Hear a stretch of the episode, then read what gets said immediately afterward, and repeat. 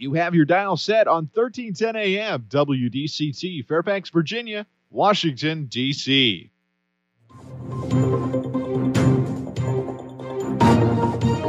워싱턴과 미국, 그리고 세계의 흐름을 짚어보는 라디오 워싱턴의 시사 토크쇼. 워싱턴 전망대.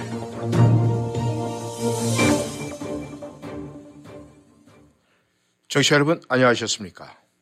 이 가을을 즐기기에는 요즘 최상의 날씨를 보여주고 있습니다. 단풍으로 눈 호강할 수 있는 이번 주 주말이 될 것 같은데 청취자 여러분 많은 분들께서는 정말 많이 많이 눈 호강을 즐기시기를 바라겠습니다. 워싱턴 전망대 10월 26일 목요일 시작합니다. 오늘은 한국에서 이른바 12.6 사태가 일어난 지 45년이 되는 날입니다. 이 사건이 유신 독재 종식의 단초가 되긴 했지만은 지금 한국이 진정한 민주 국가로 부를 수 있을지 의구심이 가시질 않습니다. 중동에서는 이스라엘군의 가자 지역 지상전 돌입이 목전으로 다가오고 있는 가운데 연일 폭격과 전투가 이어지면서 사상자가 잇따르고 있습니다. 오늘 워싱턴 전망대 이스라엘 상황부터 알아보도록 하겠습니다. 오늘도 김영일 해설위원 함께 하십니다. 안녕하셨습니까? 네, 안녕하십니까. 네. 아, 이스라엘군이 지상전 아, 조금씩 조금씩 계속 잠시 늦춰지고 있습니다. 그렇죠. 그 이유가 있습니까? 뭐 일단 그동안에 예고됐던 저 여러 번 보도됐던 대로 어, 들어가게 됐을 때 안 들어갈 수는 없는데 네. 들어가게 됐을 때 오게 되는 여러 가지 이제 부담 또 준비 어, 무엇보다 이제 많은 사람이 피해가 인명 피해가 날 수 있고 네.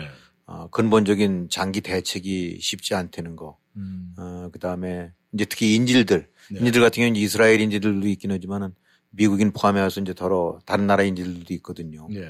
어, 이런 인질들이 어, 그대로 이제 인간 방패로 저 되다가 또 희생당할 수 있다는 거. 네. 뭐 이런 요소들 때문에 어, 일단 잠시 몸 이제 어, 이 목소리 높이고 있지만은 진격은 어, 늦춰왔을 때랬죠. 일단 연기를 했던데 이건 뭐 연기지 음. 그것도 무슨 뭐 몇 주일간도 아니고 왜냐하면 지금 이걸 마냥 늦췄다가는 이제 그만큼 더 하마스 쪽의 대비도 어, 탄탄해질 거 아닙니까? 네. 어, 그러니까 딜레마죠. 음. 빨리 들어가서 이제 없애버리고 싶다 하더라도 간단치가 않고 네.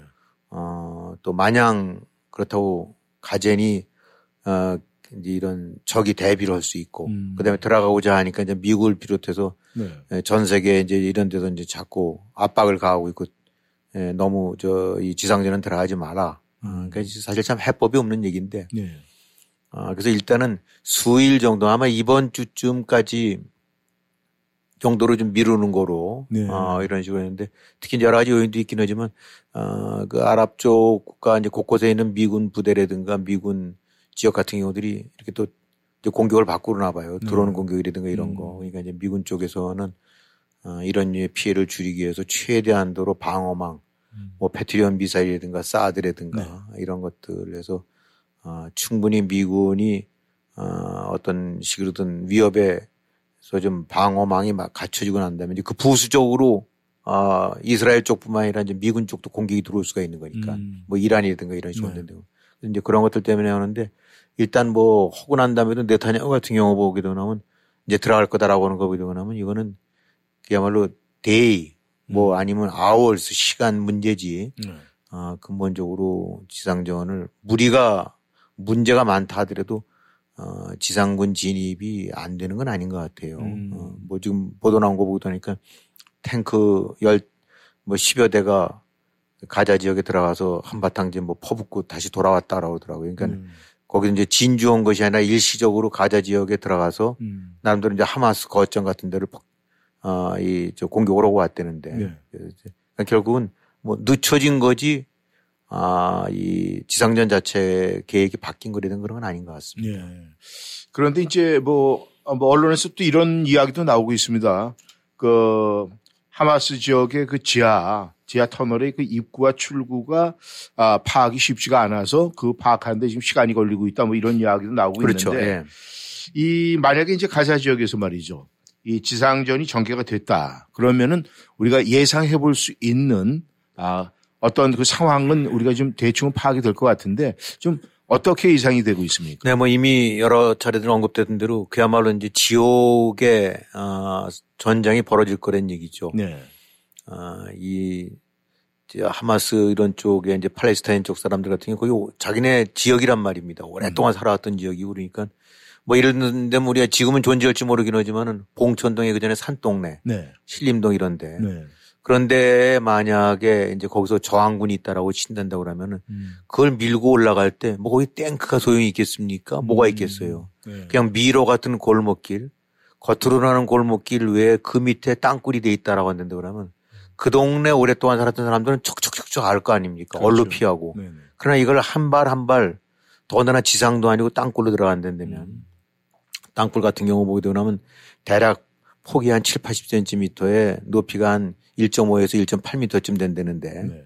그러니까 이미 이제 그런 땅굴용 그, 그 콘크리트 구조물 같은 것들도 많이 있어 그 필름에 나오는 동영상 나오는 거뭐 해놨더라고요. 이렇게 음. 아치형으로 해갖고. 음. 그런 게 뭐 500km가 될지 800km가 될지 모른다니까. 음. 아, 서울 반쪽만한 데 지역에 서울 지하철보다 길대니까. 네. 그래서 아무튼 그걸 갖다가 뭐 가자 메트로 어, 그렇게 얘기를 한대요. 네. 어, 가자 지하철. 음. 어, 그러니까 이제 이 속에서 뭐 깜깜한데 그런 데다가 온갖 한 걸음마다 부비 트랩 설치해 놓을 수 있고. 네. 그러니까 잘못해서 수색대 몇십 명 들어갔다 그냥 곧장 함몰될 음. 수 있는 거죠. 아, 이러니까 이게 땅 위에서의 전쟁과 시가전도 어려운데 네. 곳곳에서 이제 건물 무너진 더미라든가 창틀 이런 데서 숨어 쏘는 저격 음. 또 그다음에 저 탱크 들어오게 되고 나면은 탱크 저기 대전차 미사일로 쏠 거 아닙니까? 네. 그다음에 탱크 지나갈 만한 길에는 또 대전차 지뢰 묻어놨을 거고. 음. 어, 그러니까 뭐 지상전도 무섭지만은 이 땅굴 속에 이미 뭐 수백 킬로 뚫어놓고 거기 미로처럼 해는 거한 데서 무기 식량 같은 거 해놓고 그다음에 자기들 나름대로는 다 통로를 알 테니까 음. 어, 잘못하면 큰일 나는 거죠. 바로 그런 것들 때문에. 그다음에 이제 무엇보다도 이스라엘이 제일 어려운 거는 여기 들어갔다고 해서 없애 소탕을 했다 그래서 여기를 눌러 앉을 수 있는 데가 아니거든요. 네. 어, 최대한 도로 그 전에 어, 저몇년 전에도 한번 들어가서 소탕했다 50일인가 있다 도로 나왔어요. 음. 왜냐하면 감당이 안 되니까. 네. 어, 그걸 어떻게 200만 넘는 사람들을 통치를 할 수 있으며 거기에 뭐 식량이라든가 이, 그 하나의 그 국가 비슷한 것이 기능하기는 얼마나 많이 필요해요. 네. 그것이 감당이 안 되죠. 음. 거기에 끊임없이 테러 공격 가해지고 그러니까 네. 살벌한 지역이니까. 그래서 결국은 어, 들어갈 수도 없고 안 들어갈 수도 없고 그렇다고 이번에 이런 상태인데 그대로 머무를 주저할 수도 없고 음.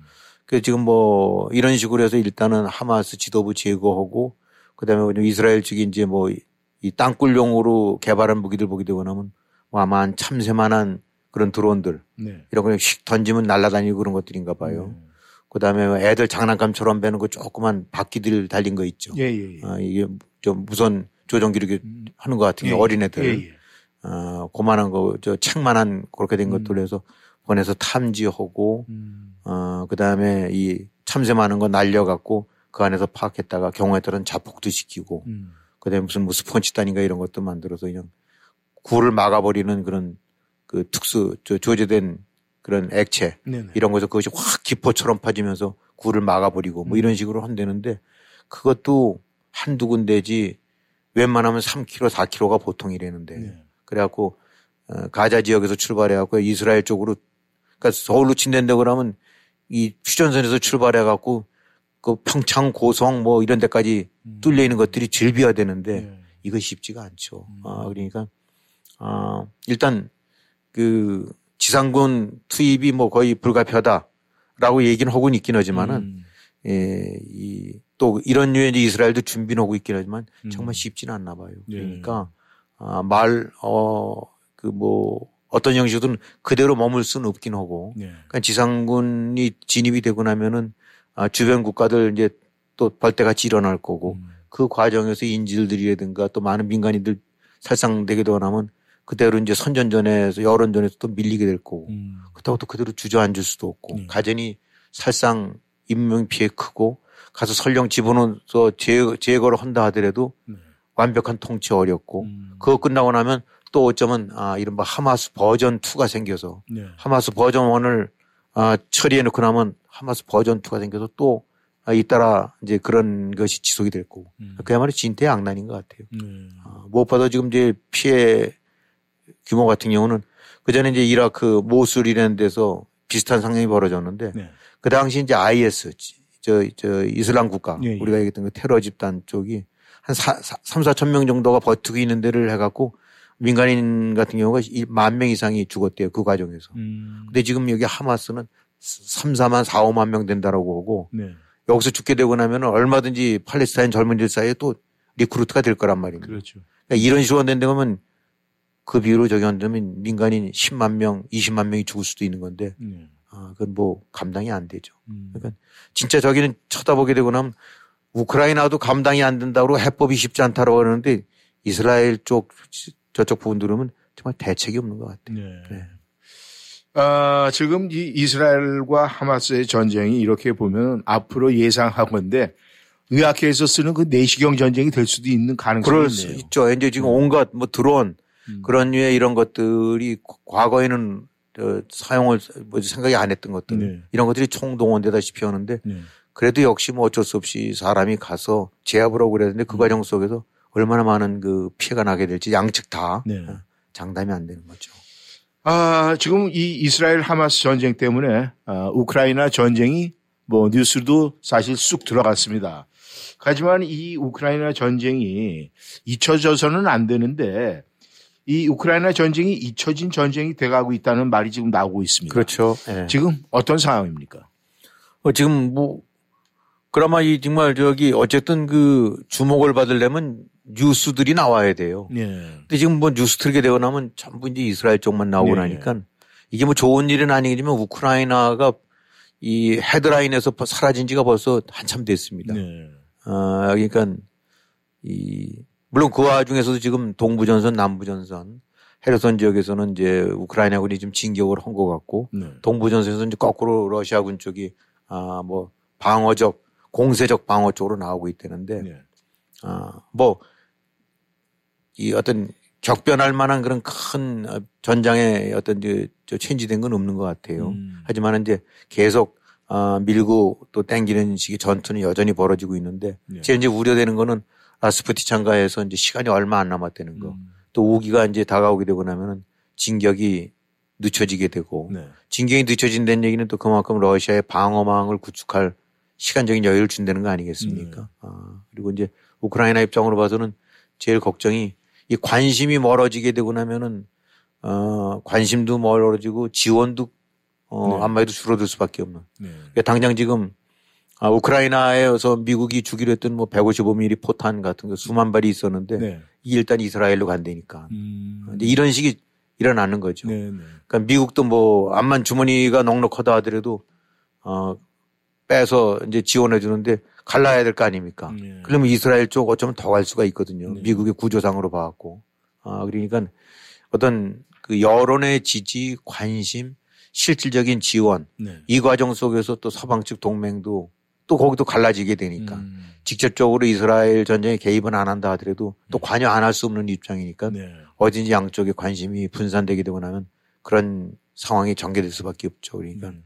지금 우크라이나 같은 경우는 어 여러 가지 측면으로 봐갖고 어 굉장히 힘든 어 외로운 싸움들이 지금 벌어지고 있는 것 같아요. 네. 아, 지금 말씀하신 대로 이 우크라이나에서의 힘이 이제 어, 이스라엘 쪽으로 좀 어, 분산이 됐다 그러는데 이때를 딱 또 때 맞춰 가지고 이 중국이라든가 이 북한에서 뭐 불장난 그렇죠. 같은 건 안 하겠습니까? 예, 그것도 지금 제일 우려되는 것이 미국 입장에서는 어떻게든지 아 여기서 번지는 걸 막아야 되는 것이 저쪽에서 이란까지 개입하게 되고 어 지금 뭐 사우디 같은 경우가 그도 이스라엘이랑 수교까지 하려고 뭐 어떤 식이든 정상화를 하려고 그랬다가 네. 거기도 뭐 이 아랍 쪽 크게 봐선 핏줄들인데 음. 그렇게 되고 나면 그 등 안 돌릴 수가 없거든요. 네. 그렇게 되면 그야말로 제대로 된 중동전이 벌어진다는데 그러면 거기 손 뗄 수가 없고 네. 여기에 또 대만 쪽에서 불거지고 음. 혹시라도 한반도 쪽에서 불거지고 온다 그러면 동시에 네 군데를 수행할 만한 능력은 없다고 봐야 되지 않겠습니까? 네. 뭐가 또 넷으로 갈라질 테니까. 음. 아, 이렇게 되면은 뭐 대만 쪽은 중국은 단일 대우로 갈 거고, 음. 어, 또 중국 또는 북한이 해서 또 한반도 쪽은 그 미국 쪽에 어, 대응 능력이 많이 떨어지겠죠. 예. 아마 이제 이런저런 여러 가지 점들을 우려해 갖고 미국도 어, 확전은 피하고 이 상태에서 적절하게 봉합하는 거를 추구할 것 같은데 네. 어, 아무튼 그런 부분도 역시 항상 일어날 수 있는 음. 어, 뭐 능히 일어날 수 있는 일이라고 좀 판단을 하고 있어야죠. 네. 아, 미국 국내로 한번 좀 어, 시선을 돌려보겠습니다. 드디어 미국 하원 의장이 이 3주간의 공소이 끝난 끝에 선출이 됐어요. 이 새 의장 어떤 사람입니까? 내고 어, 몇 차례 지금 이제 저기 투표가 무산되거나 아니면은 이제 과반수를 얻지 못하다가 예. 어, 이제 맨 마지막 결국은 어저께 어, 이 이제 저 새 의장이 나왔죠. 예. 50대 이제 젊은 사람인데 어, 마이크 존슨 저 루이지나 출신 하원 의원인데 네. 하여튼 한마디로 어, 생기기는 인물 같은 경우는 굉장히 아주 그냥 그 똑똑 똘똘한 공부 잘하는 사람처럼 생겼고 네. 공곤하게 생겼는데 아주 극우 보수인가 봐요. 음. 그다음에 친 트럼프 어 이제 트럼프의 진영에서 이제 그 리론가로 음. 저 했었던 거고 그러니까 극우 극보수 성향으로 친 트럼프 네. 극보수 성향으로 분류를 할 수 있겠죠. 네. 그 동안에 이제 아뭐 하원 그 원내대표 같은 경우는 약간 거리를 뒀던 사람도 나왔더랬고 뭐 그래서 이제 다들 결국은 이제 그 무, 무산이 되고 이렇게 네. 됐는데 하여튼 제일 여기서 이 사람에 대한 평가를 해야 될 것 같은데 뭐 누구든지 친할 수는 있는 건데 음. 아, 이제 2020년 그 트럼프가 주장했던 뭐 대선 네, 예. 도둑 맞았다는 식으로 해갖고 네. 그 대선 결과를 뒤집으려고 음. 아, 선거인단이라든가 이런 식의 아, 이런 것들의 문제점을 제기해갖고 네. 그, 그거를 문제 삼아서 뒤집을 수 있다라는 그 이 사람이 헌법 관련 이제 변호사 출신이랬는데 네. 그걸 해서 이론적 토대를 제시하고 있었던 건 의회 내에서는 지금 이제 이 저 줄줄이 항복하고 있는 트럼프 변호사들과 예. 죽을 맞춰 갖고 의회 쪽에 그 역할을 맡았던 사람이에요. 음. 어, 그러니까 그 설계자라고 보통 얘기를 하는데 예. 어. 그러면서 어떻게든지 아, 저 바이든이 됐든 됐다는 그런 인증, 예. 그거를 무효 처리할 수 있는, 무효할 수 있는 안들을 제시해서 동료들한테 압박을 갖고 그러니까 한마디로 특바, 음. 트럼프 바의 에, 이 행동 대장이 미, 이제 의장이 됐다고 봐야 되겠죠. 네. 아, 물론 이제, 어, 이, 뭐 성, 정치성은 당연히 그러니까 극 보수, 네. 뭐 인종 문제 혹은 또 성차별 문제 뭐 이런 부분들, 그다음에 낙태 문제 네. 이런 문제 관해서는 이제 일반적인 보수가 가지고 있는 성향을 그대로 드러나고 있고 우크라이나 지원에 대해서도 음. 굉장히 좀 부정적이고 음. 뭐 그런 부분은 어, 국회의원이, 그러니까 의원이 자기 헌법 저기 정무적 소신을 갖고 오는 건 관계가 없는데 이제 문제는 아, 이 바로 이런 류의 헌법 저 대선 부정에 아, 그러니까 한마디로 이제 저기 한국으로 친댄다 그러면은 아, 그냥 이제 이재명 이런 네. 쪽에 저거 해갖고 완전히 그 지금 뭐 이따가도 설명드리겠습니다만은 그 그런 류의 대선 부정이라는 것이 완전히 조작된 자료로 의해서 선동에 의해서 된 것임을 음. 이제 드러나고 일줄줄이 백기를 들고 있는데 예. 의원이라는 사람이 그거를 아, 변호사 출신 의원인 사람이 그거를 설계하고 밀어붙였다는 사람이 음. 미 하원 의장이 됐다는 거는 그건 참 어떻게 보게 되고 나면 어, 이참 웃기지도 않은 일이죠. 예. 어, 이런 류의 사태만 없었던데 그러면 어, 그럴 깜냥이 전혀 될 사람은 아니었는데 예. 하여튼 어부지를 해갖고 결국은 어, 이리저리 그 강경파에 휘둘리다 보니까 음. 예, 끌려가다 이제 이렇게 그 사람이 된 것 같아요. 네. 미국 3인자가. 네. 이 보통 이제 이 국회의원이라든가 이런 사람들이 보면 말이죠.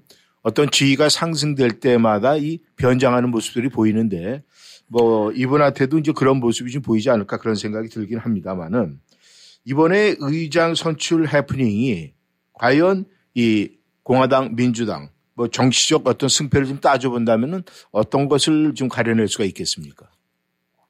네, 일단 어, 트럼프가 압박을 가하니까 트럼프에 대해서 어, 엔티 인식을 가지고 있었던 사람은 중도 하차되고 네. 또 트럼프가 밀고 그러다 보니까 강경파들이 한 20여 명쯤 되는. 네. 어, 그래서 결국 이제 그 사람들이 같이 호응하고 지지했던 사람이 이제 의장이 됐으니까 네. 외형적으로 본다는데 그러면 트럼프파 쪽의 승리라고 봐야 되겠죠. 네. 또 공화당 내 강경 소수 강경파의 승리, 네. 예, 내지 정치적으로 승리라고 할 수도 있긴 하고 어, 이제 그렇게 된다면 공화당 온건파들 네. 한 210명, 220명 중에서 한 200명 예. 쯤은 그냥 어, 고삐 끓이듯 끌려다니다가 결국은 저 전원 일치로 해서 어제 네. 이제 하원의장 선거 저 선출을 했는데 어, 하여튼 외형적으로는 극우, 그 다음에 네. 친 트럼프, 마가, 음. 마가 공화당원들의 승리라고 할 수도 있고, 네. 어, 그런 측면에서는, 어, 일시적으로 지금 이제 야호를 올릴 수도 있을 거예요. 음. 어, 그리고 이제 여기에 반해서 이제 패배했다라고 본다고 그러면 loser라고 한다고 그러면 이제 아마도 한 200여 명 내지 최소한도 절대 다수로 이는 공화당 온건파 내지 네. 전통주의 저, 저 그런 관점에서 보고 있는 사람들. 네, 네. 그 다음에 또 민주당도 역시 또 어, loser라고 해야 되겠죠. 네. 민주당이 loser라고 할 수 있는 거는 지난번에 이제 매카시 같은 경우 아슬아슬했을 때 에이, 어, 짜, 저기 쫓아내는 쪽으로 손들어 줬거든요. 네. 그래서 결국 이제 매카시 의장이 쫓겨나게 되니까 음. 이제 이런 사단이 벌어진 건데 네. 그래도 매카시 같은 경우가 뭐 여러 가지 이제 마음에 안 드는 것이 있었다 하더라도 최종적으로 예산안 같은 경우 이럴 때, 아, 이 공화당 내 강경파 반발을 무릅쓰고 바로 그것 때문에 사단이 일어났지만 네. 아, 민주당이랑 같이 해갖고 어, 국가 기능이 멈추지 않게끔 음. 셧다운이 안 되게끔 하는 이런 절충도 보였고 네. 그런데 뭐 여러 가지 이제 트럼프의 바이든에 대한 탄핵도 내고 그랬다 해서 기분 나쁘다 해서 했는데 네. 지금 그 한마디로 나왔던 얘기가 뭐 피하다가 이제 음. 어, 뭘 만났다고 네. 늑대인지 뭐 여우인지 피하려고 하든지 호랑이 만난 기이라고 하는 음. 건 그래도 메카시도 뭐 저 트럼프에 대해서 당연히 우호적이고 그런 측면에서 하긴 했었지만 지금 메카시와는 비교도 안 되는 완전 친 트럼프의 극보수 성향이 이제 의장 자리를 꿰차고 앉은 거니까 네. 어, 이리저리 어, 계산을 하다가 어, 어떻게 보면 잘못 계산이 됐다고 봐야 되겠죠. 음. 물론 지금 새로 선출된 하원 의장이라는 것이 어, 뭐 내년 이제 총선 때, 내년 대선 때까지 네. 어, 1년 뭐 한 1년 정도 남았네요. 어, 그 그렇죠. 정도쯤에 네. 이제 어, 짧은 기간이긴 하지만 그래도 어차피 하원 의장이라는 거는 어, 하원의 모든 법안 통과라든가 심사를 틀어지는 거니까 이제 뭐 예산 심사도 그렇고 뭐 법안, 전쟁 법안, 음. 지원 법안 이런 거 다 이제 민주당 입장으로 봐서는 바이든 정부가 앞으로 나가는 데서 훨씬 더 거칠고 부담스러운 얘기 돼버렸죠. 음. 어, 그래서 실제로 메카시 때 많이 얘기가 나왔더랬어요. 민주당이 저 정도 선에서 아, 저기 강경파 8명인가 뭐 이런 식으로 음. 하는 거니까 네. 대여섯 명만 거꾸로 손들어주게 되고 나면 그냥 다수결 되거든요. 네. 어, 그 과정 속에서 해야 되는 게 아닌가. 그래도 메카시가 제일 낫지 않은가 같이 파트너로서는. 네. 근데 A 여고 끊어버렸던 것이 어, 자충수가 됐다고 봐야 되겠죠. 네. 어, 그래서 훨씬 더 어, 말, 뭐, 상대방을 비난하는 거 아니지만 민주당 입장으로 봐서는 말이 안 통하는 상대랑 이제 그 의장으로서 대할 네. 수밖에 이제 없게 돼 있다라는 얘기도 있고 또 한편으로 봐서는 단기 단견적으로는 그런 것도 있긴 하지만 어, 민주당 전체로 봐서는 또 크게 손해 볼 게 없다는 얘기도 나오긴 해요. 음. 어, 왜냐하면 지금 이제 트럼프 쪽 진영들의 트럼프의 여러 가지 무리수 내지 이런 것들이 줄줄이 나오고 있는 상태인데 네. 여기에 이제 의장 같은 경우가 또 친트럼프 구구 쪽이 나가게 되거나 음. 어차피 이게 머저리티는 아니거든요. 네. 그럼 공화당 내에서는 살기 위해서 어쩔 수 없이 친트럼프 쪽에 손을 들어줄 수밖에 없지만은 네.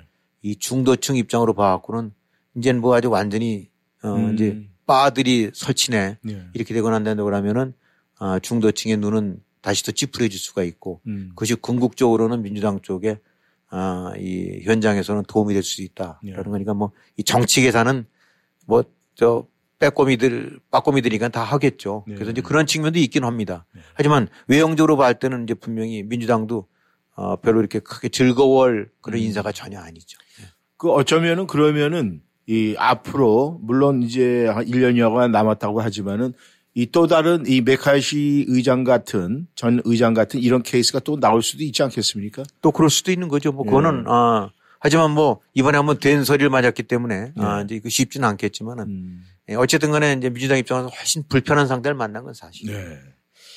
아, 김 의원님 조금 전에도 말씀을 하셨었는데 말이죠. 이 트럼프의 측근 변호사들이 지금 이제 백기를 들고 있어요. 말 그대로 이제 항복을 하고 있는데 이런 것이 이 트럼프한테 뭐 여러 가지 영향을 좀 미칠 것 같은데 어떻습니까? 그렇죠. 아, 지금 일단 시드니 파월 같은 경우가 이제 조지아 쪽에서 네. 아, 이제 변호사 number one, number two가 아, 이 유죄 인정 유죄를 받아들이고 네. 대신 형을 감경받는 식인지 이른바 plead guilty 아, 이런 거로 해왔고 네. 그다음에 세 번째 또 변호사가 또 여자 변호사가 네. 아, 그냥 눈물로 어, 참회를 해가면서 성명서까지 읽어가면서 음. 자기가 이럴 줄 알았으면은 자기는 어, 이 결코 트럼프 앞 입장을 대변하는 걸 안 할 거다. 음. 아, 전부 잘못된 거짓말이었다. 예. 아, 이런 식으로 해서 이 사람들이 어, 배 두 손을 들고 나왔던 것이 이른바 아, 선거구의 조작 투표 내지 투표 개표 부정이 있었었다. 음. 그렇기 때문에 이건, 이건 잘못된 거다라고 하는 주장. 네. 어, 그렇기 때문에 이걸 토대로 해서 선거인단을 아, 임의로 공화당이 만들어서라도 해야 된다라는 어, 공화당 쪽 사람들 네. 그런 주장. 음. 어, 이 이런 류의 것들. 그 다음에 대선은 아, 이 대선은 도둑 맞았다는 주장이 사실 근거 없는 주장이었다라고 하는데 음. 이거를 아, 무시하고 계속 내세워서 지속적으로 이제 소송을 걸면서 아, 대선 무효 내지 도둑 맞았던 아, 도, 또 도둑 맞았다는 식으로 했던 네. 부분들이 근거 없는 거였다는 것들을 종합적으로 이제 시인하는 것들이거든요. 네. 한마디로 트럼프가 외쳤던 대선 도둑질 당했다라는 것이 바로 측근에서 아이디어를 제공하고 그걸 위하고 소송전을 제기하고 줄리안이라든가 같이 더불어서 네. 어, 이렇게 했던 변호사들 핵심 브레인들이 아, I'm sorry, 아, 하고 두 손을 들고 나간 거예요. 네. 그러니까 이제 그 근거나 이런 주장들이 전부 그 그야말로 근거 없이 아, 이제 허위로 허위를 토대로 해서 대선을 뒤집으려는 목적으로 했다는 것이 이제 반증으로 드러나는 거죠. 네. 그러니까 이제 분석을 해본 다고 그러면 짧게는 바로 근처에는 줄리안이 음. 그런 걸 같이 이제 이른바 설계를 했던 줄리안이 음. 그다음에 궁극적으로 이제 트럼프가 굉장히 공경에 처하게 돼 있다. 네. 그러니까 이제 이제까지 트럼프가 떠들어댔던 것들이 바로 그 측근들의 이런 걸 토대로 그것이 이제 법적인 어떤 논리를 구성했던 사람들이 전부 아유 저희가 잘못한 것 같습니다라고 지금 손을 들어버리고 대신 날 좀 살려주죠 하고 음. 한 거니까 곤란해졌죠. 네. 그다음에 이제 또 하나는 뭐 또 하나 이제 그 메도스 어저 그 비서실장 네. 어, 엊그저께 한 건 아니고 이제 엊그저께 밝혀졌는데 이 네. 메도스가 어, 특검 때 얘기를 한 것이 특검한테 얘기를 하면서 아 사실 그 잘못됐던 거다라고 하던 것이 뒤늦게 밝혀졌어요. 음. 어, 그러니까 메도스 얘기는 뭐냐면 자기는 선거가 부정이 일어났다. 대선에 부정이 일어났고 뭔가 결과가 조작됐다. 네. 라는 부분이 아무런 근거가 없었음을 트럼프한테 지속적으로 얘기했는데도 불구하고 음. 트럼프가 박바우겨서 그렇게 된 거다. 네. 라는 식의 진술을 했다고 보는 거죠. 음. 근데 이거는 또 다른 변호사와는 또 다른 측면에서 굉장한 치명타가 되죠.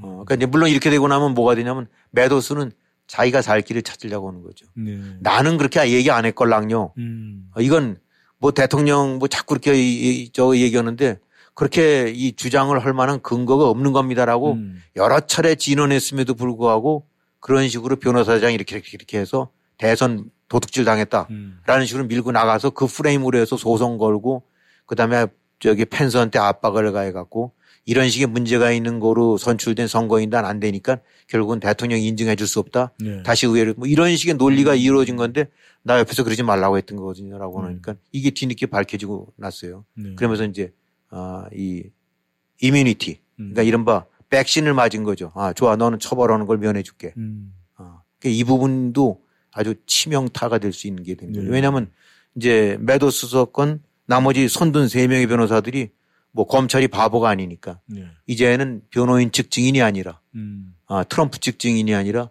이제 검찰 측 증인이 돼 갖고 당신 그런 말 한 말 맞아? 예 맞습니다. 근데 그럼 트럼프가 밀고 간 거네? 예 그렇다고 봐야 됩니다. 이렇게 나올 거 아닙니까? 네. 그래서 여기서 지금 제일 중요한 게 트럼프가 당면한 과제는 아 대선을 도둑질 당했다라고 주장한 것이 네.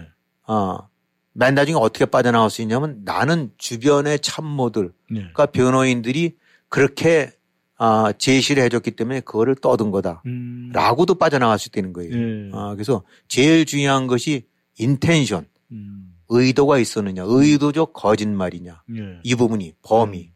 그래서 왜냐면 우리도 보게 되면 살인 같은 경우도 어디 우발적으로 찌르다 보면 해서 죽인 거랑 네. 딱 그래서 저놈을 죽여야지 해서 준비해서 온 거랑은 하늘과 땅 차이가 나지 않습니까? 그렇죠. 그러니까 아 이거는 이제 트럼프가 아 나는 내 생각엔 난 도둑질 맞았다고 생각해서 한 거야. 음. 라고 주장을 하고 박박 거기서 해서 표현의 자유도 있는 거고 자기 판단을 그대로 헌대는 것이 뭐가 잘못이냐라고 할 수 있는데 이렇게 이제 측근들이 손을 들고 나게 되고 나면은 음. 이 사람들은 뭐라 할 거냐면 나는 그런 주장을 혹은 그런 논리를 제거했는데 그것이 명백하게 사실과 다른 근거 없는 걸 알면서도 제시를 음. 했다. 음. 예. 그리고 그것도 대통령도 알았다. 음. 즉 범위가 있었다고 봐야 된다. 예. 뻔히 거짓말인 걸 알면서도 아닌 것처럼 해서 박박 우겨갖고 음. 그걸 주장했다는 거는 그거는 봤을 때 그럼 당신은 의도가 있었던 거 아니냐. 음. 모르고 온 게 아니지 않느냐. 예. 라는 식으로 나면 이제 된통당하는 건데 음. 아, 트럼프 입장으로 봐서는 변호사 3명에 아, 메도스 비서장 이런 것들은 똑같이 자기는 그렇게 안 했는데 예. 아, 그 트럼프가 그렇게 했거든요. 라고 논리가 될 수 있으니까 음. 굉장히 부담스럽죠. 네. 어, 그러니까 지금 뭐 정치적으로는 상당히 어떻게 될지 몰라도 네. 어, 지금 한편으로 봐서는 이 쓰나미가 몰려오고 있다고 봐야 되겠죠. 네. 뭐 지금 국회 저 연방 하원 의장에 트럼프가 밀었던 사람 된다.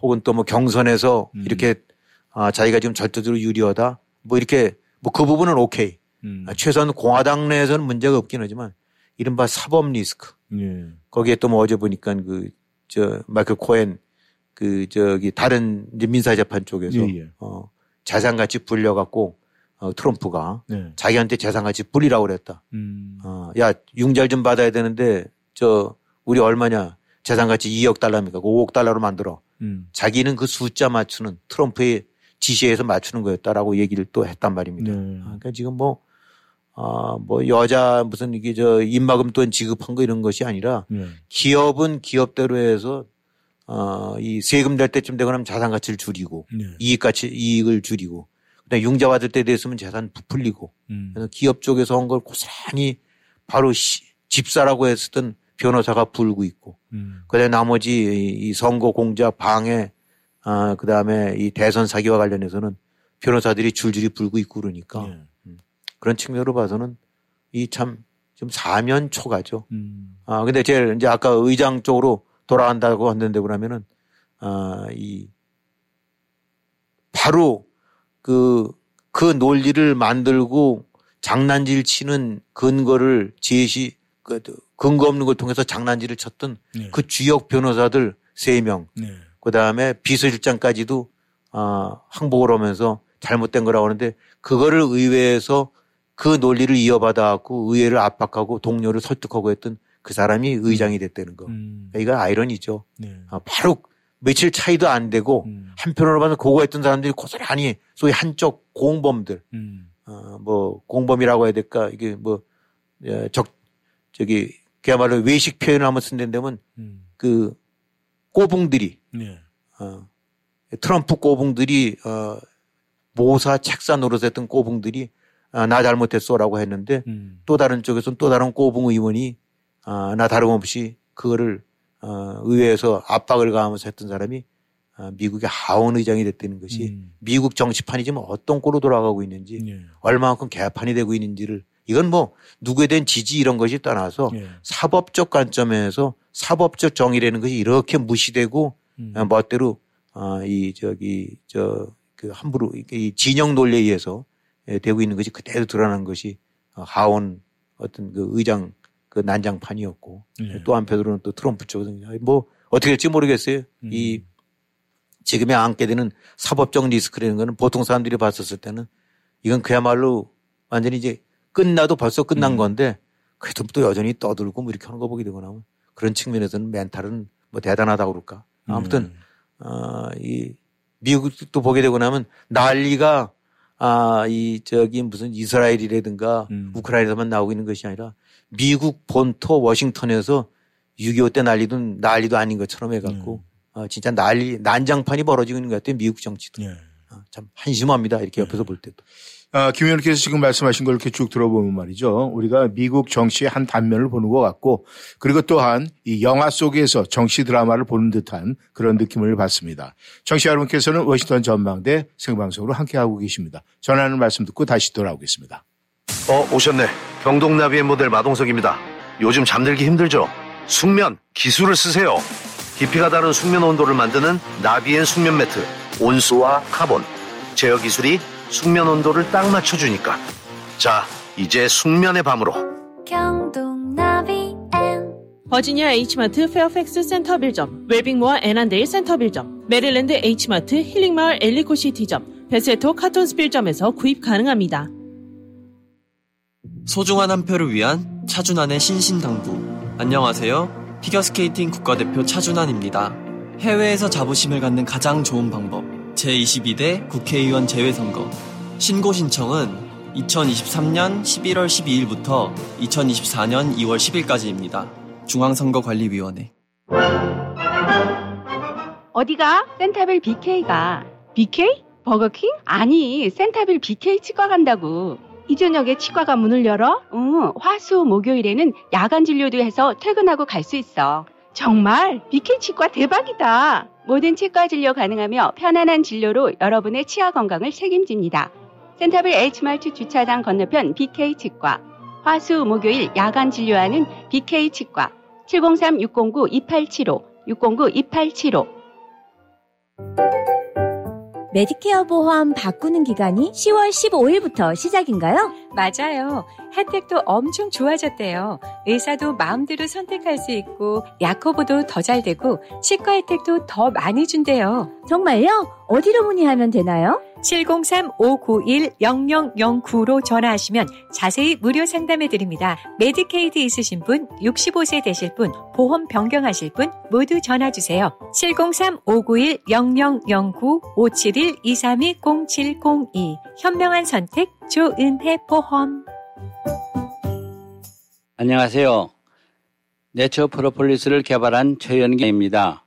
제 아내는 경부암 말기로 쓰러져서 현대의학이 소망 없다고 했지만은 프로폴리스를 먹고 완치가 되었고 많은 암 환자들에게 지금 도움을 주고 있습니다.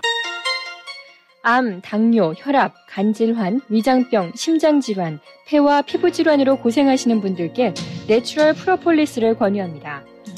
이기는 신비의 천연 항생물질 내추럴 프로폴리스는 자연 건강의 집에서만 구입하실 수 있습니다. 703-333-5066, 333-5066, 자연 건강의 집. 여러분은 지금 라디오 워싱턴 그리고 미주경제 신문 대표인 김용일 해설위원과 라디오 워싱턴 콘텐츠 본부장 이구순이 진행하는 워싱턴 전망대를 함께하고 있습니다. 전하는 말씀 듣고 다시 돌아왔습니다. 정치자 여러분께서는 워싱턴 전망대 생방송으로 함께하고 계십니다. 오늘이 어, 11.6 사태, 12.6 네, 일어난 지가 이 44년이 지나면서 45년 차가 됐습니다. 김 의원님, 이 11.6을 좀 간략히 우리가 조망해 본다면 어떻게 말씀을 하실 수가 있겠습니까? 네, 이제 79년에 1979년에 일어난 거니까 네. 그 이후에 태어난 분들은 뭐 사실은 그냥 역사 속에서만 이렇게 보듯이 실감을 안 못 하실 거예요. 네. 또 그때 서너 살이나 요때쯤 된 분들도 안 있고 그러니까 지금 40, 만 44년, 45세, 그 다음에 한, 한 50, 50세 이후, 네네. 51, 2세 이후쯤 되는 분들 같은 경우는 막연하게나마 6, 7살 때도 실감은 할 예, 테니까. 예, 예. 근데 55, 6세 미만인 분들 같은 경우는 그저 그런가 보다. 예. 아, 뭐 예전에 뭐 한일합병인가 보다 뭐 이런 식의 예. 아, 느낌이 들던데 이 참 무섭고 살벌했던 시절이었죠. 11.6 음. 직후부터. 그 이후에 아, 이른바 이제 항정, 항명 사건인 12.12 사태가 일어나서 전두환 노태우 네. 두 사람 이제 주축이 돼 갖고 군사 쿠데타가 일어났었고 그걸 어, 계기로 해서 군사 정권이 전두환 군사 정권이 태동이 됐고 네. 광주 항쟁이 일어났고 계엄 전국 확대가 됐고 어, 서울의 봄이 이제 찾아왔나 싶었다가 어, 오히려 어, 한국 민주주의가 어, 살벌한 이제 그런 그런 터널 속으로 더 음. 깊이 음. 빠져들어갔을 때랬죠. 네. 어, 그렇게 해서 이제 지내면서 이후에 부마 사태라는 거를 어, 이제 한 상징적으로 해갖고 전국적으로 음. 대학생들 혹은 젊은 사람들 어, 이 시위가 이제 일어났고 네. 어, 이제 군사 정권 군사 독재 철폐하라라는 식의 음. 군사 정권들 어, 그것이 이제 일반 민간인들 시민들도 가세를 했고 서울에서도 그런 열풍이 불었고 어, 그 과정 속에서 이제 학생들만이 아니라 어, 일반 시민들 성인들도 가담한다고 해서 이른바 넥타이 부대 네. 명동의 넥타이 부대가 어, 이제 그 시위대들에게 적극적으로 음. 성원을 해주고 그래서 시위하는 학생들한테 가두에 있던 점퍼라든가 이런 어, 상인들 같은 경우가 빵이랑 물이랑 먹을 거 김밥 같은 걸 건네주면서 먹고 잘 싸워라. 음. 라는 거니까 이제 민심이 완전히 돌아서 버린 거죠. 네. 그런 측면에서는 이제 뭐 화무시비롱이라고 하듯이 권력도 그 무서운 것 같은 전두환 음. 아, 보안사령관의 권력도 결국은 아, 아, 이 이제 끝이 나고 네. 그 이후로 이제 노태우로 넘어가면서 전 대통령 넘어가면서 이제 그 계기가 됐던 것이 6.29 선언. 음. 어, 그렇게 해서 삼김이 이제 정치적으로 묶여 있다가 네. 어, 풀려나고 대통령도 통일 주체 같은 그런 장충 체육관 선거가 아니라 네. 어, 이 이제 직접 선거로 복귀되면서 어떻게 보면 다시금 아, 이제 민주주의 국가의 길로 들어서게 됐다고 봐야 되겠죠. 네. 어, 그러니까 11.6이라는 것이 뭐 김재규 이제 시해한 사람은 자기 나름대로 이제 유신의 그 원흉을 제거하려고 했다라는 음. 대의를 내세웠지만 또 내부적으로 보게 되면 여러 가지 어, 차지처리라든가 이런 거에 권력 다툼에서 밀리고 뭐 이런 얘기들도 있는데 네. 어쨌든 간에 한국 근대사에서 4.19, 5.16 못지않게 11.6이라는 거는 기존의 정치판에 아, 중대한 음. 아, 변화를 줬고 그로 인해서 이제 한때 군사 정권이 다시 등장해 갖고 훨씬 더 엄혹한 세월을 지냈지만은 네. 그것이 아, 장기적으로 가지 않고 6.29 선언을 통해서 6.29 선언도 뭐 자발적인 것보다는 여론에 밀린 거겠죠. 네. 어, 그래서 다시금 이제 민주국가로 해갖고 소위 이제 이 삼김 음. 아, 중에서 이제 김영삼, 김대중 네. 어, 야당의 이제 투사들이 어, 정권을 이제 잡는 어, 음. 그런 변화 그 과정 속에서 이제 민주국가의 길로 한 걸음 한 걸음씩 다가서는 어떤 아주 중대한 전환점이 됐다고 봐야 되겠죠. 네. 예. 아, 11.6 유신 독재 다 연결되는 부분이 있고 그 마지막에는 그 자리에 박정희 전 대통령이 자리를 하고 있는데 말이죠. 지금의 사실 어, 모든 정치 그 다음에 어, 그 나라의 운명은 지금 이 순간이 가장 중요한 건데 그렇죠. 예. 지금 이 순간에 이 한국의 입장을 보면은 유신 독재에서 많은 지탄의 대상이 됐었고 사실 그로 인해서 아, 여러 가지 많은 문제가 있었습니다. 그랬던 이 박정희 전 대통령이 지금 이 순간에 많이 희자가 되고 많은 사람들한테서 이름이 거론되고 그 시절이 그리웠다라는 이런 소리도 나오고 있는데 지금 이 한국 지금 이 순간에 민주화가 자리를 잡았습니까? 네, 그러니까 이제 박정희 전 대통령에 대한 여러 가지 평가는 아, 많은 그 견해들이 다양하게 있고 네. 또그 과정 속에서도 어쨌든 대한민국의 경제라는 측면에서 오늘의 읽게 한 데는 누구누군 부인 못할 일이니까. 네.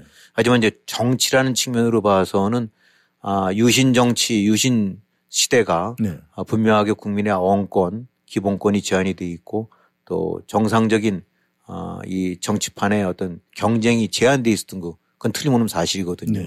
네. 그 이후로 이제 결국 민주화라는 거는 정치에 있어서 그 어떤 보편성 내지 합리성이 그대로 어, 이 기능할 수 있는 것이 민주화의 또 하나는 특징인데 네. 그럼 지금은 이제 민주화가 되느냐 뭐 여러 가지 보는 사람들 관점마다 다를 수도 있긴 하겠지만 외형적으로 민주화가 됐다고 봅니다. 네.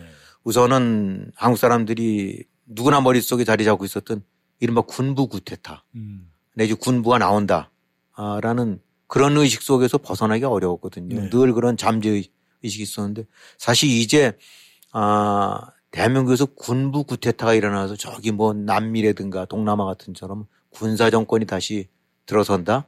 그거는 아 이제는 용납이 안 되고 음. 어, 도저히 이건 이제 저 일어날 수 없는 일로 이제 간주돼 버렸죠. 네. 그건 정말 대단한 발전이죠. 네. 어. 우리가 미국서 설마 군부 구테타가 일어나고 일본에서 군사 구테타가 일어난다고 생각 안 하지 않습니까? 네. 그 그런 측면에서는 아, 분명히 이제 진일보에 따로 봐야 되겠고. 예. 그 다음에 흔히 이제 군사 정권 뭐 이런데 에, 독재 체제에서 무서웠었던 것이 뭔가 말할 언권 기본권이 네. 아, 그런 것이 이제 제한이 되고 있는 그래서 음. 흔히 말해서 무슨 남산으로 끌려간다, 네. 남영동으로 끌려간다 음. 이런 일들이 어, 있었더랬죠. 정치인들, 네. 언론인들, 음. 그다음에 이른바 반체제 인사들, 어, 이제 정부에 대해서 어, 자기의 엇갈린 어, 비판적인 네. 또 정치나 권력 대통령에 대해서 비판적인 얘기를 하게 되거나 하면 끌려가서 음. 이런 고통을 당하는 건데 지금은 이제 그런 것들은 뭐 누구든지 음. 어, 어디서 광화문 대로에서든 국회의사당 앞에서든 어, 저희가 뭐 대통령을 비난하거나 누구를 했다고 해서 남산으로 끌려가거나 남영동도 없어졌겠지만은 네. 그걸로 끌려가는 일은 없어서니까 그런 측면으로 봐서도 분명히 이거는 어, 이 민주화가 됐다 민주화 쪽으로 다가섰다고 봐도 되겠고 네. 결국은 어떤 식이든 민주화는 여러 가지 관점에서 설명할 수 있지만은 자기의 정치적인 소신 자기가 말하고 싶은 바가 뭐 정치 권력에 의해서 어, 당 정부에 의해서 제한되거나 속박되거나 네. 지금 이 저기 저 러시아 같은 데서 한마디 했던다면 그냥 약물 또, 또 독약 같은 거 투입되고 네. 어, 어디든지 뭔지 끌려가는지 이런 나라는 아니죠. 네. 그런 측면으로 봐서는 명백하게 이제 진일보됐다고 볼 수는 네. 있는데 이제 또 한편으로 봐서는 상황이 아 이런 식으로 궁극적으로 개선이 되다가 사실 이제 문재인 정권 때 또 다른 측면에서 완전히 반민주화가 어, 자리를 어, 고개를 쳐들게 됐다. 음. 그러니까 어, 민주주의도 여러 가지 측면에서 저 진단을 해봐야 되는데 양적 민주주의, 뭐 구테타라든가 남산 끌려간다든가 네. 또뭐 어디 가서 얘기를 했을 때 잡혀간다든가 음. 이런 외형적인 측면에서 양쪽으로는 분명히 개선이 됐지만 네. 질적으로는 오히려 민주화가 많이 후퇴된 게 아니냐. 음. 음. 그러니까 질적이라는 건 그야말로 건전한 이성과 아, 판단, 상식 네. 이런 것들이 건전한 룰에 의해서 서로 주고받고 그 속에서 전개되다가 공약수를 찾아내서 가는 것이 건전한 민주주의인데 네. 문재인 정권 때 이후부터는 것이 완전히 바뀐 게 아니냐. 음. 아, 이른바 진영 대결로 네. 돼 갖고 패거리들 정치로 바뀌고 음. 어, 유신 전두환 때는 아, 이 군 출신들이 권력을 장악하고 거기서 독해서 그런 것이 벌어졌다는 데는 지금은 민주라는 거를 투사라는 걸 앞자 내세웠던 사람들이 네. 아, 이거를 틀어지고 음. 자기들 멋대로 자기들 이익 패거리 집단들끼리 하는 걸 그 모양만 바꿨지 또 음. 다른 형태의 아, 아, 저 독재가 이루어지고 있다. 네. 아, 그러니까 이 그런 측면으로 봐서는 아, 민주를 가장한 민주 독재가 음. 태동이 됐고 아, 그래서 오죽하면 문재인 중심의 문주 독재라는 말까지 나올 만큼 네. 아, 그 패거리 중심으로 바뀌어버렸으니까 질적으로는 민주주의 질적으로서 많이 후퇴를 했다. 네. 그 다음에 이제 또 하나는 그 한국 사회 좌익화. 네. 아, 이념 대립이 아주 심각해졌다. 음. 아, 그러니까 그 전만 하더라도 어, 유신 철폐, 네. 아, 군사 정권 또 물러나라 라고 했을 음. 때는 메시지도 선명하고 추구하는 바도 똑같았다. 음. 아, 민주라는 것이 아, 제대로 안 돼 있는 부분을 복원시키고 네. 이를 아, 일으키는 저 되, 아, 올바르게 세우는 것이 시위의 목적이었고 국민적인 여망이었는데 네. 지금은 어, 이게 아니다. 어, 그러니까 지금은 이제 완전히 그 이념화돼 갖고 정치권은 물론이고 음. 언론, 사법, 심지어는 예술계 이르기까지 이 한국 사회 좌익화가 심화 심화가 돼 갖고 네. 이제 추구하는 바가 다르다. 음. 그전에는 민주국가의 어, 이 건설이 과거의 시위였던 데면 지금은 누구를 위한 무엇을 위한 시위인지 음. 김정은을 위하자는 건지 시진핑을 추종하자는 건지 네. 어, 그런 류의 알 수 없는 지금 때가 어느 때인데 이런 좌익이 아, 이, 그건 진보와는 구별되는 명백한 아, 대북 추종, 네. 대중국 추종의 좌익 세력들이 음. 아, 한국 사회 거의 절반을 지금 차지하고 있다. 지금 그야말로 우리는 한국은 6.25라는 거는 물리적인 전쟁이었지만 지금 한국은 이념적 전쟁 시기를 겪고 있는 것과 다름없이 네. 완전히 갈라져 있다. 음. 어, 이러다 보니까 아, 좌익화, 그 다음에 정치의 실종. 네. 어, 뭐 그전에는 뭐 국회에서도 뭐 강목 사태가 없었던 건 아니긴 하지만 지금 보게 되거나 하면 소셜 미디어 뭔지 해갖고 그냥 소위 무슨 야당 내에서도 비명 친명 보게 되고 나면 그 뭐 총알로 쏴주겠다는 식으로 살벌하게 음. 모으게 되면 벌떼같이 일어나서 어, 이른바 뭐 개딸들 어, 그 다음에 뭐 대깨문들 이런 거 보게 되고 나면 민주라는 개념과는 전혀 관계없는 아 그런 그 완전히 그 후퇴해버린. 예. 음, 그러니까 외형적으로 이제 잡혀가진 않고 뭐해서 구테타 같은 거 아니라는 건 사실이긴 한데 네.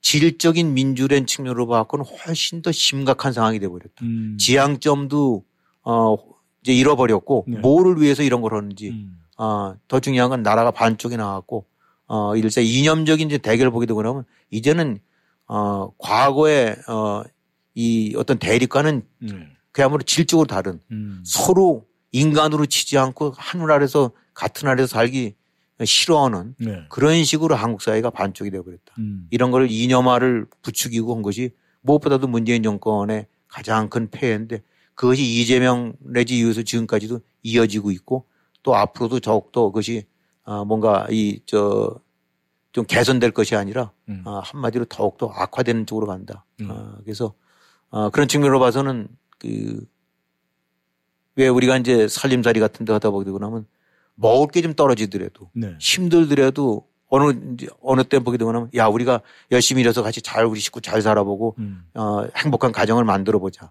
라고 할 때는 단칸방에서나마 굉장히들 힘들더라도 물리적으로 네. 배도 고프른다 음. 하더라도 그 뭔가 지향점도 똑같고 합심이 됐는데 네. 지금은 먹고 살만해졌고 돈도 넉넉하고 집도 커지고 그랬는데 음. 그 이념이라는 마약이 어, 음. 어, 이 머릿속에 적고 나서는 네. 어, 외형적으로 봐서는 고대강실 집도 됐고 음. 돈도 많고 아파트도 차도 커졌지만은 머릿속에는 마약 마약들이 살이 잡아 음. 사로잡아 갖고 음. 그건 어떻게 보면 어, 훨씬 배고픔보다도 훨씬 더 심각한 네. 어, 그 가정의 아, 이제 파탄과 다름없는 거죠. 네. 어, 마약 중독이 어렵듯이 저 이념적 중독 저거는 지금 한국 사회를 엄청나게 아, 좀 병들게 하고 있다. 그러니까 그런 측면으로 봐서는 차라리 배고플 때는 어, 길이 보였는데 네. 저렇게 저 넉넉한 속에서 이념으로 어, 찌들고 저 속에서 뭘 기대하겠는가라는 식으로 해서 한국의 그런 측면에서 민주주의 내지 민주화는 훨씬 더좀 후퇴하고 있고 질적으로 아, 지금 완전히 그 부패 네. 내지 네. 아, 이제 썩어가고 있다라는 에, 그런 그 우려를 안 가질 수가 없습니다. 네. 그렇다면 지금 김 의원님께서 말씀하신 걸 좀 나름대로 정리를 해보면 말이죠. 이 양적인 민주주의에 대해서는 성공의 가도를 가고 있지만은 질적인 부분에서 봤을 때는 진영의 좌우 편향의 문제, 그 다음에 이념의 문제 이렇게 말씀을 하셨는데 그렇다면은 우리가 가장 중요한 것은 지금 현재의 모습이 이제 가장 중요한 거 아니겠습니까? 그렇죠. 네. 그렇다면은 윤석열 정부의 자유민주 이념 강조를 하고 있습니다 지금. 그렇다면 이 부분을 어떻게 평가를 해야 되겠습니까? 네, 이제 윤석열 정부의 태동은 여러 가지 요인이 있긴 하겠지만 많은 사람들 속에서 어, 이렇게 어, 김정은의 추종하고 좌파의 이념화돼 갖고 어, 민주란 이름 속에서 해는 이 민주 독재는 어, 종식을 시켜야 된다라고 해서 네. 윤석열 정부가 이제 일어난 거, 저, 들어선 거 아니겠습니까? 네네. 그리고 또 그동안에 이제 뭐, 저, 이제 저기 정치를 해오면서 음. 그 남대로 방향을 잘 잡은 부분이 있다고 봅니다. 그것이 이제 역시 아, 일단은 외교나 안보 측면에서 네. 어, 뭐 미국과 잘 지내니까 일본과 잘 지내니까 그런 부분이 아니라 네.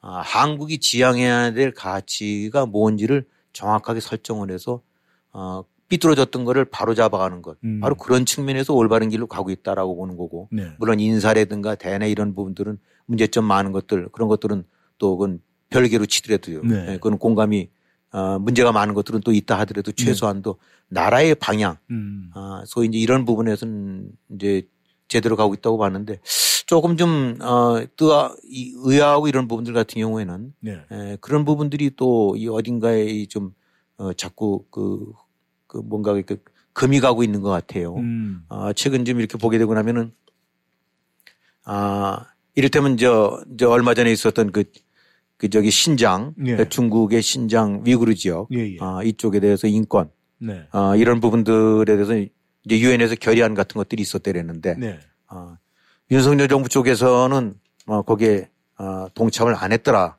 어, 음. 그러니까 중국의 신장 인권 침해 규탄 성명에 아, 불참을 했다는 거죠. 네. 미국이라든가 뭐 이런 나라들에서 한 50개국 이름 올렸는데. 네. 음. 근데 분명하게 아, 이 윤석열 정부 등장하면서 중국에 대해서 할 말은 하겠다. 네. 아, 그 다음에 이 특히 가치, 음. 이 가치 동맹 그래 갖고 어, 인간으로서 그건 뭐 꼭 어느 국가 잘했다는 것이 아니라 인간 본연으로서 지켜줘야 될 인권, 자유 민주라는 음. 가치를 아, 우리는 아, 수호하고 그거에 같이 하는 사람들과는 더불어 같이 하겠다라는 네. 가치 동맹 쪽에서 어, 제시를 해왔는데 명백하게 반가치에 해당되는 이런 거에 아, 눈을 입을 다물고 있다. 음. 또 여기서 하다 본다고 하면 또 걸려 있는 것이 아, 뭐 얼마 전에 총리가 뭐 중국 갔다 오더니 또 거기서 뭐 시진핑 꽃 어쩌면 연내 방문할 수 있을 것 같다 내지 뭐 이런 식으로 해서 음. 아뭐 이런 얘기가 나오니까 저것도 엿바꿔 먹는 게 아닌가. 네. 음. 문재인 정권 때 그렇게 시진핑 중국 저 한국 좀 와달라고 해서 온갖 아부 내지 구걸 해가면서도 결국은 끌려다녔는데 네. 저도 정치적으로 뭐 그것이 큰 도움이 될지 모르긴 하지만은 그런 거로 해서 또 속도 조절해 가면서 음. 아, 이렇게 하는 것이 아닌가. 근데 인권과 자유는 속도 조절 문제가 아니거든요. 네. 절대적 가치입니다. 음. 그러니까 어떤 경우라도 그 양보 못할 선을 제시해야지 말은 이렇게 놨다가 시진핑 올 때쯤 되고 나면 또 말 달라지고 되고 나면 그건 아니에요. 네. 네. 그런 측면으로 봐서는 단 한 부분이긴 합니다만 네. 윤석열 정부가 가야 될 길 부분에 관해서 아, 중국과 연관돼서는 또 지금 보게 되니까 삐끗하고 어디 딴 길로 가고 있는 것 같은 저게 나오고 있는데 아, 정말 이런 부분들은 확고한 원칙으로 밀고 나가지 않으면은 외면당합니다. 네. 이거는 잘 윤석열 정부가 잘 염두에 둬야 될 거예요. 네. 네, 감사합니다. 김 의원님 수고하셨습니다. 이 엎어진 물은 주워 담을 수가 없습니다. 그래서 한 나라를 지도하는 지도자 입장에서는 정말 엎어진 물이 되지 않도록 미리 신경을 써야 되지 않을까 그렇게 생각을 합니다. 정치 여러분 오늘도 함께 해주셔서 감사하고요. 김현님 다시 한번 감사드리면서 정치 여러분 오늘도 좋은 시간 보내시기를 바라겠습니다. 감사합니다. 안녕히 계십시오.